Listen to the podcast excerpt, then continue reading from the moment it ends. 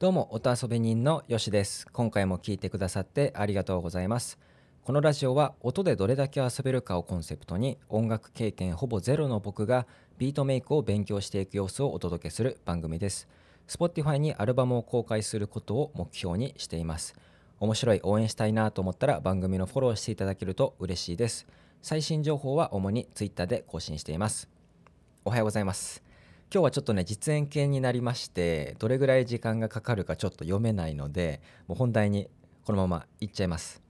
えー、今日からですねちょっとシンセの基本っていうことで3つに収録を分けて3日間やっていきたいと思うんですけども月曜日にモジュラーシンセについての収録を上げました。まあそのメーカーをまたいで組み立てができる、まあ、シンセサイザーっていうことでモジュラーシンセ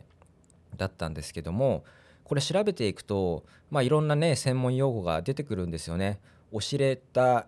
とすいませんねはい、えー、オシレーターフィルターアンプとかエンベロープとか、えー、言葉が出てきましてあのこれって言ったら、まあ、シンセサイザーで音を作る上でのその基本要素っていうことらしいんですよ。例えば写真とか撮る時に絞りとかシャッタースピードとか ISO 感度ってあると思うんですね。まあ、こういうのを理解することで、まあ、自分の撮りたい写真が撮れるというもので、まあ、これ写真に限らずなんか何でも基本的な要素ってあると思うんですけどこの音楽、まあ、音作りこのシンセサイザーの話で言うと、まあ、基本要素これもあってそれがオシレーターフィルターアンプエンベロープと、まいうものがあるっていう話なんですよ。まあ、今日はねちょっとオシレーターって何なのかっていうところをちょっとロジックで実際に音を出しながら実演していきたいんですけど、まあ、先に一言でちょっと説明しておくとオシレーターっていうのは音の原型を作る、まあ、スタート地点ですね。でそこからフィルターをかけて特定の音をまカットすると。でアンプで音量を決める。であとエンベロープっていうのは、えー、時間の経過とともに変わる変化みたいなものを線で描く、まあ、味付けですかねっていうまあこういう要素があるんですよね。でまあこういうことをちょっと理解することで僕結構今までソフトで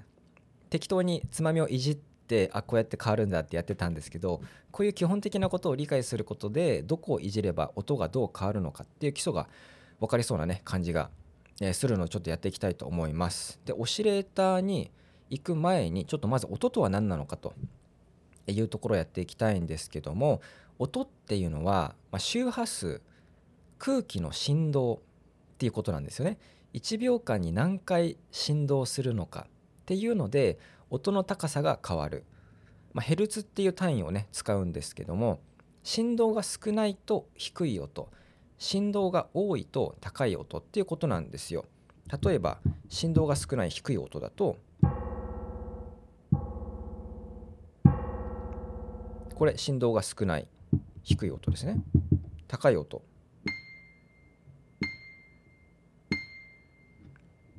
これは振動が多いっていうことですよね。で例えばこのドの音の1オクターブ上のこのドっていうのは振動が2倍になってるとか、まあ、そういう関係性があるんですよ。でこの音っていうのは、まあ、ヘルツっていう単位ですけど人だと低いと 20Hz 高いと2万ヘルツまで聞こえるっていう幅が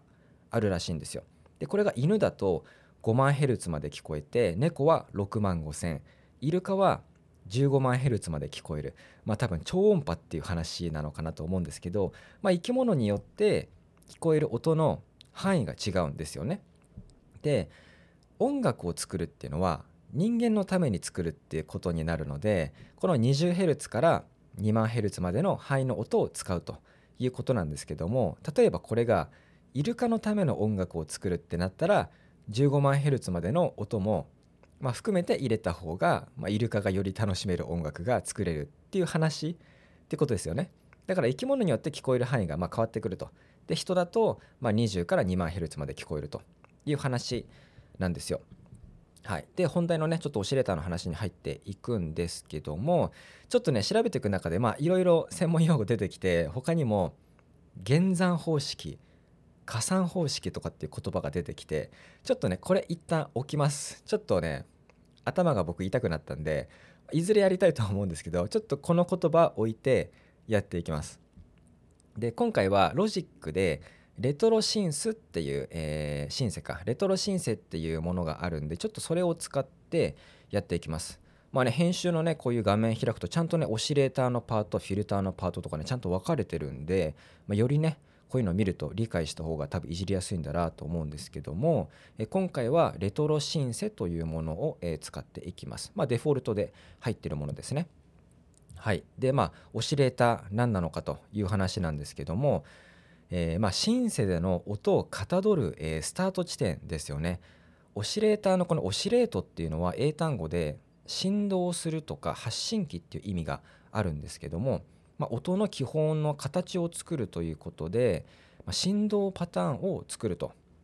いうことなんですけどオシレーターっていうのは、まあ、人間で言ったら、まあ、喉の部分っていうことなのかなと思います。でこのオシレーターはあの基本的な形が4つあります。えー、 sine wave triangle wave、えー、ソートゥースウェーブスクエアウェーブ、まあ、この4つが基本とされているんですけども、ちょっとね先に深掘りする前に音鳴らしちゃうと、え、これが、え、 triangle wave。でこれが sawtooth wave。で次が square wave。はい、で今ね3つしかやってなくて4つって言ったじゃんって思ったかもしれないんですけど最初のね最も基本とされている sine wave っていうものがあってこれねロジックでねこの Retro Synth でちょっと出せなくてこのサインウェーブ先に説明すると、まあ、日本語で制限波と言われるんですけど音の波形ってねいろんな形があるわけですけどこのサインウェーブっていうのは、まあ、最も純粋な音とされてるらしくて形としては上下に緩やあの緩やかに、え、こう波打ってるっていうこう緩やかなカーブを描いてる曲線まあ、あの振動パターンっていうものなんですよね。でイメージとしてはテレビとかでエラーの時にピーってなったりするじゃないですか。あとは病院で耳の検査とかする時に聞かされる音とかあれってこうすごいシンプルで決まった音しか鳴ってないっていうイメージがあると思うんですけど、まあ、それがサインウェーブ制限波ですよということなんですよね。まあ、これが最も純粋と言われてるんですけど多分音楽であんまり使わないってことなんですかね。その自然界でもそのサインウェーブ制限波の音はないみたいな話もちょっと読んだんですけどもまあ一応あるよと。一番こう純粋なものはサインウェーブっていうものがあります。で次トライアングルウェーブ。いきます。これはね三角波と日本語で言われるんですけどサインウェーブが上下にこう緩やかにカーブを描いている波形だとしたらサインえー、っとトライアングルウェーブ。この三角波はカクカクってなってる感じです。だから上下に三角があるみたいな形の波形をしてるというものですね。それがこれ。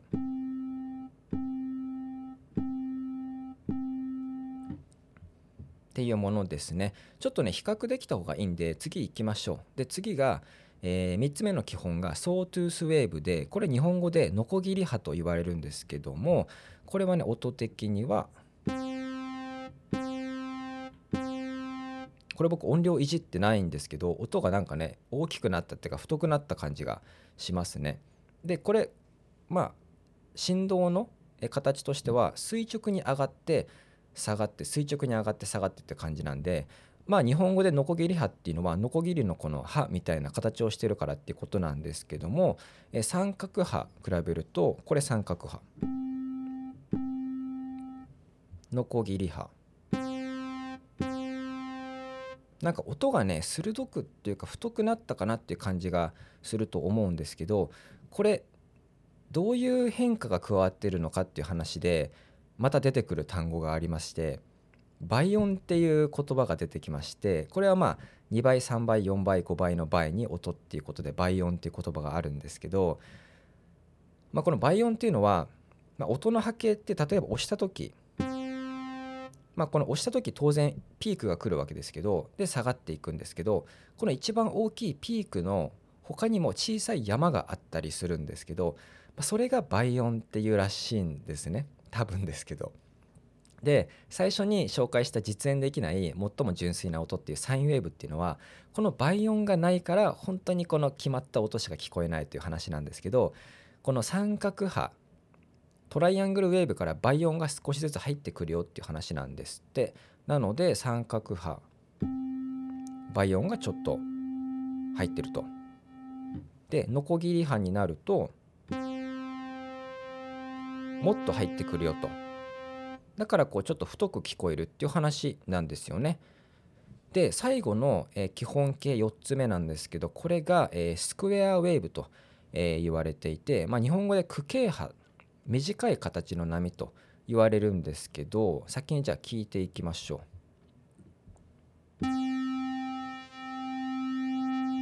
なんかさらにね太くなったっていうかまたちょっとね違う音ですけどもこれ波形の形としては、まあ、スクエア正方形っていうね単語ついてるんで垂直に上がって、えー、真横に行ってまた垂直に下がるっていう形で四角がこう描かれてる、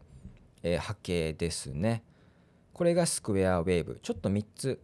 聞き比べてみましょう。まず、えー、三角波。ノコギリ波。で最後に、えー、スクエアウェーブ。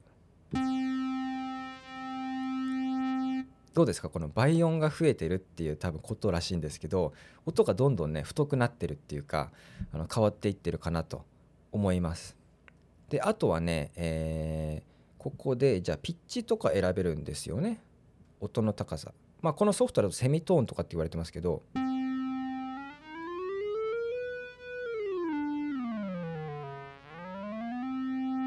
っていう感じでこうピッチを選べたりとかあとこのレトロシンセだとあのねこのオシレーターの波形を2つ選べるって画面なんですよ。でこれ多分ねシンセによってオシレーター3つ4つ選べるとか多分ものによって違うんですけど、まあ、僕のやつは今2個選べるんで2個組み合わせましょう。今ノコギリ波じゃないか今あれかスクエアウェーブか。まあノコギリ波にしますか。ノコギリ波にしてこの音ですね。これにじゃあもう1個なんかねすごいギザギザしてるシェイプがあるんでそれを組み合わせます。ちょっとだけ。なんかノイズが入ってるの分かります？っ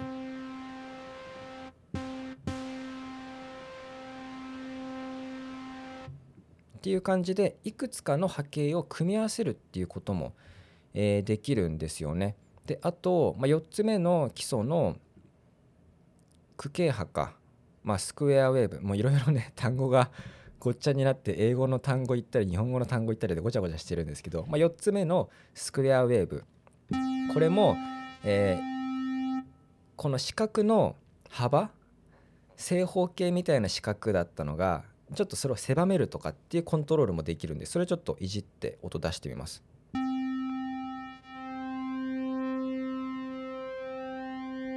どんどんこう狭くなってる感じですかね？四角が。これ一番狭いです。じゃあ戻していきます。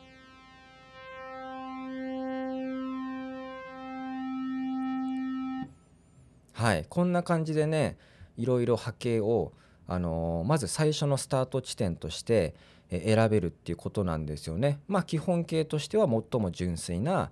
音サインウェーブっていうのがあってそこに倍音が入ってくるえー、トライアングルウェーブ三角波っていうのがあってさらに入ってくる、えー、ソートゥースウェーブノコギリ波っていうのがあってで4つ目が、えー、スクエアウェーブで、えー、区形波と言われるまあ基本形が4つあると。オシレーターで音の土台を作るっていう意味では基本パターンが4つあるっていうことですね。はい。そういうことで今回は、まあ、シンセの基本1回目ということで音のね土台を作るオシレーターについて話しました、まあ、4つのね基本的な振動パターンをご紹介しました。はい。よかった。あのね実はね4回目の収録でして実演系はなかなか難しいっすね。難しい。はい。まあちょっとね無事に終われてよかったです。はい。今回も最後まで聞いていただいてありがとうございました。明日はちょっとフィルターをやっていきます。はい。面白いな応援したいなと思ったら、えー、番組のフォローもしくは購読していただけると嬉しいです。主な最新情報は Twitter で更新中です、えー、感想などありましたら気軽に Twitter の DM とかあとハッシュタグで音遊びらあはい。ハッシュタグで音遊びラジオをつけてツイートしていただけるのも嬉しいです。